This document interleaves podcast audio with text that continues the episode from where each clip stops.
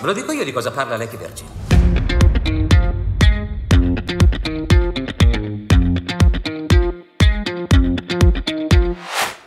Ben ritrovati in un nuovo episodio di Ultima Visione, il cinema da vedere. In questa puntata di No Spoiler parliamo della seconda parte dell'ultimo film di Marco Bellocchio, ovvero sia Esterno Notte. Esterno Notte parte seconda, quindi questo film che vi ricordo prodotto dalla Rai e che uscirà poi in sei episodi totali su uh, Rai 1 prossime, nei prossimi mesi, abbiamo visto appunto questo Esterno Notte parte seconda, che è la seconda parte di questo film che parla della morte, del rapimento, dell'uccisione e in generale del caso Moro. E vi ricordo che potete ascoltare la prima parte, sempre in non spoiler, nel nostro episodio appunto a riguardo sul nostro podcast, che era suddivisa in tre parti, no? Vi ricordate? Vi era la parte su Moro, la prima parte, la seconda su Cossiga e la terza su Papa Paolo VI, tre uomini. In questa seconda parte, sempre senza far spoiler, è una versione un po' più femminile, infatti è divisa anche qua in tre parti, in tre capitoli appunto, i sei famosi capitoli che poi rivedremo in televisione, interessante questa operazione. Fra l'altro, chiudo parentesi, una parte molto femminile perché vi è la prima parte sulle Brigate Rosse, quindi la visione da di, dal punto di vista delle Brigate Rosse è vista da, dalla donna delle Brigate Rosse responsabile del rapimento principalmente, la seconda parte relativa alla moglie di Moro, Anoretta, e infine nella terza parte il finale. Una caratteristica che accomuna sia la prima parte di questo film che la seconda parte è il fatto che tutti questi personaggi, Moro in primis, ma anche Cossiga, Papa Paolo VI,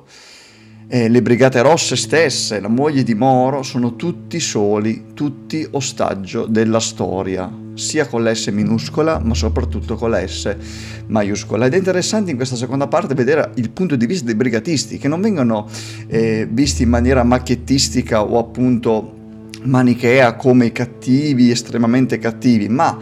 il regista Marco Bellocchio cerca di mostrare le loro ragioni, ma soprattutto le loro tensioni e le loro eh, difficoltà nel gestire una cosa che era nettamente, poi lo ha dimostrato anche la storia, più grande di loro. Ed è difficile infatti astenersi dal giudizio, dal vedere quello che noi appunto assistiamo nella prima parte, ma è ancora più difficile, immaginiamo noi, girarlo. E quindi questa mancanza di strategia, le divisioni interne, non sono tutti cattivi come farebbe un regista americano che sicuramente non avrebbe la capacità eh, né storica né appunto culturale di comprendere questo genere di sfumature. In questo Marco Bellocchi invece è molto bravo a toccare una storia molto italiana, molto delicata, ma facendolo in modo molto interessante, soprattutto registicamente impeccabile. Fra l'altro a un certo punto nel film eh, uno dei brigatisti va a vedere Mucchio Selvaggio, io l'ho notato due secondi appena ho visto l'inquadratura, ho detto questo qua è Mucchio Selvaggio e lo stesso Mucchio Selvaggio non solo è una citazione all'interno del film, ma è anche una citazione stessa delle Brigate Rosse, perché a un certo punto dirà sua moglie, la protagonista di questa prima parte, tu non vuoi vincere ma morire da eroe come Mucchio Selvaggio. Voi siete i perdenti, perché lei si opponeva al fatto di dire liberiamo Moro, non ha senso ucciderlo, mentre lui diceva ascolta i comandi dall'alto e facciamolo. Questa equidistanza e perfetta simmetria in tutti questi cinque punti di vista, visti tre nella prima parte, due nella seconda parte, da parte di Marco Bellocchio, rende questo film e questo caso da cui tratto il film così complesso da capire, ma ancora più così complesso da girare, però in modo assolutamente necessario e unico, perché questa simmetria questa equidistanza forse appunto è l'unico modo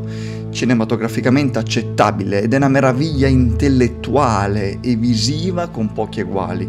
Bellocchio stesso ha dichiarato all'uscita di questa seconda parte ho voluto fare un film politico, eppure non vuol dire essere un film di partito o essere un film dove si fa propaganda, attenzione, perché proprio il significato di questa cosa si vede soprattutto nel come tratto, o meglio non tratta, l'unica figura su cui appunto non è equidistante, parola del protagonista che vedete cosa dirà Moro su Andreotti, che è appunto il vero regista assieme a Marco Bellocchio di questo film e che se ci badate nella prima parte e nella seconda parte senza far spoiler noterete che è completamente assente. E questa operazione è totalmente consapevole da parte del regista che sapendo che Andreotti è stato e sarà giudicato dalla storia è proprio questa assenza che creerà il più grande rumore dissonante in tutta questa vicenda di relazioni, promesse, politica e soprattutto compromesso. E quindi questo Esterno Notte parte seconda per ultima visione è comunque meno bello della prima parte, seppur comunque molto eh, interessante per come è stato appunto sviluppato e il voto che gli diamo è un 8. 8 pieno che facendo media diciamo con il 9 dell'esterno notte parte 1 eh, fa per noi 9 per il totale di questo film che appunto merita assolutamente la, questo voto. Quindi benvenga questo genere di film benvengano questo genere di produzione da parte della RAI. Vi consigliamo di andare a vedere in sala questa seconda parte. Se non avete visto la prima parte e non avete visto questa seconda parte vi auguro che godiate questa visione divisa in 6 episodi sulla RAI quando uscirà noi ci vediamo al prossimo episodio e vi auguro una buona visione. Ciao!